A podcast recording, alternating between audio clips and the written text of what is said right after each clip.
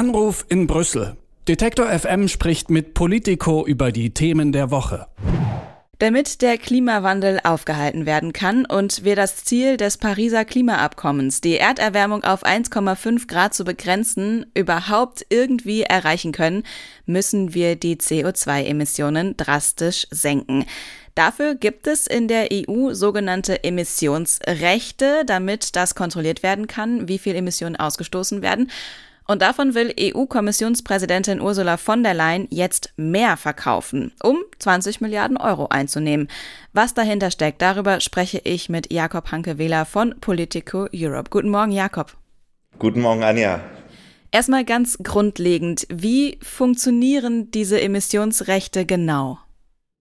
Wie funktionieren die? Es gibt eine bestimmte Menge von Industrien, darunter fallen vor allem ähm, Kraftwerke, die müssen für jedes Kilo CO2, was sie ausstoßen möchten, ähm, Emissionsrechte vorzeigen. Sonst ähm, dürfen sie dieses CO2 nicht ausstoßen. Davon kriegen die einen bestimmten Anteil ähm, bisher gratis und äh, den Rest müssen sie sich einkaufen, teuer. Ähm, das heißt, die, die besonders grün sind, die weniger ausstoßen, als sie gratis bekommen, können diese Rechte verkaufen und verdienen damit Geld. Und die, die äh, sehr schmutzig sind und viel ausstoßen, müssen halt äh, mehr Rechte kaufen. Und die Idee ist, ähm, diese, die Gesamtmenge an diesen CO2-Rechten ist begrenzt und wird auch immer weniger. Und dadurch ist quasi sichergestellt, insgesamt in der EU wird auch immer weniger CO2 ausgestoßen. Das Ziel ist dann also auch, dass die EU grüner wird und eben CO2-Emissionen eingespart werden. Wie hat das bisher geklappt? Haben die Emissionsrechte da was gebracht? Die haben tatsächlich was gebracht, da gibt es ähm, viele Studien zu. Also ähm, die EU hatte ja mal ursprünglich als Ziel 20 Prozent Emissionen senken. Das hat sie eingehalten, wobei natürlich auch die Wirtschaftskrise dann viel geholfen hat in dem Sinne. Ähm, aber ähm, also es gibt Studien, die sagen, das, das hat wirklich funktioniert und ähm, ganz lange äh, hat es aber nicht funktioniert, weil es einfach zu viele Emissionsrechte auf dem Markt gab. Die Kommission hat einfach zu viele gratis vergeben unter Druck der Mitgliedstaaten. Ähm, und der Preis war extrem niedrig. Das heißt, es gab eigentlich keinen wirklichen Anreiz, ähm, Emissionen zu senken. Die Kraftwerksbetreiber, die Braunkohle ver verbrennen schmutzig, haben einfach ein paar Rechte mehr gekauft und das war gar nicht so teuer. Das hat sich aber äh, stark verändert. In den letzten zwei, drei Jahren ist der Preis enorm gestiegen. Ähm, unter anderem, weil die Kommission eben gemerkt hat, okay, wenn wir wollen, dass der Preis steigt, dann müssen wir auch Rechte rausnehmen vom Markt. Und das hat sie gemacht ab 2018. Ähm, diese Rechte werden sozusagen erstmal geparkt und dann gelöscht. Ähm, und damit soll halt wirklich immer weniger auf dem Markt sein und soll, dadurch soll der Preis steigen. Ähm, und damit kommen wir zu dem Vorschlag jetzt.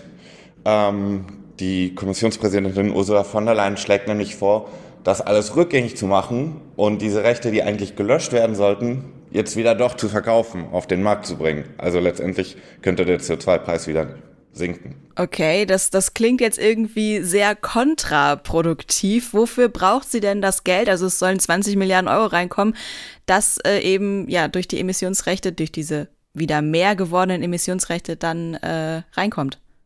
Genau, also es ist, es ist auch wirklich kontraproduktiv. Das kritisieren jetzt auch immer mehr Experten. Heute kommt im Handelsblatt ähm, ein Gastbeitrag vom RWE-Chef und einem Ökonomen, die beide sagen, das ist echt, äh, das, damit, damit macht die Kommission ihr eigenes System kaputt. Und das war eines der wenigen Systeme, was wirklich funktioniert hat. Ähm, warum von der Leyen das macht?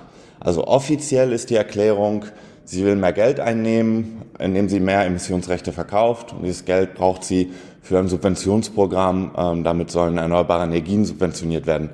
Inoffiziell, was wir seit Monaten feststellen, ist, es gibt enormen Druck, vor allem von osteuropäischen Ländern, vor allem von Polen, aber auch anderen.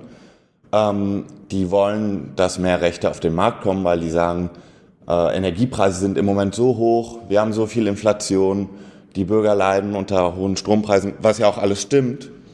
Ähm, was die nicht sagen ist, das liegt daran, dass Polen eben sehr stur immer auf Braunkohle gesetzt hat, bis zuletzt neue Kraftwerke gebaut hat und ähm, statt jetzt zu sagen, okay, dann investieren wir in Erneuerbare, sagen sie, ihr müsst uns mehr Emissionsrechte geben.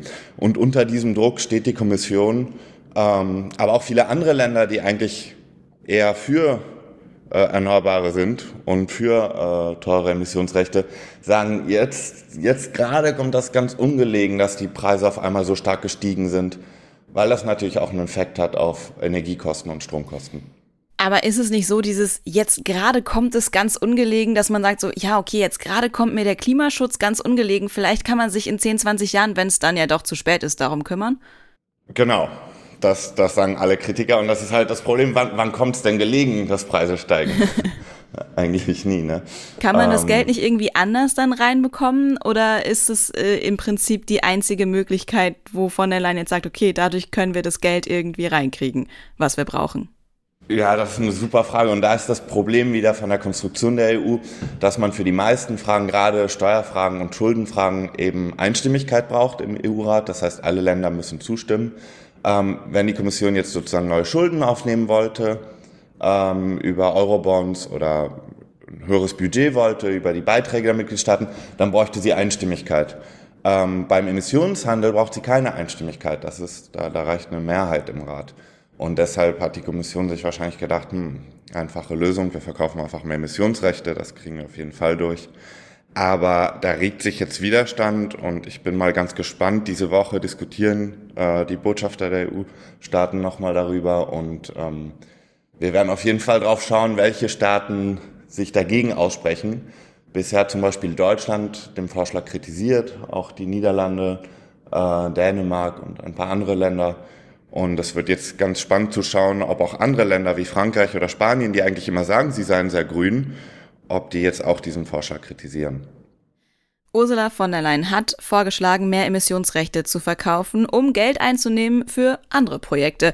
Welche Folgen das für Europa auf dem Weg zur Klimaneutralität hat und welche Reaktionen es auf den Vorschlag gibt, darüber habe ich mit Jakob Hanke-Wähler von Politico Europe gesprochen.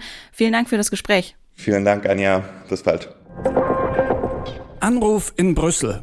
Detektor FM spricht mit Politico über die Themen der Woche.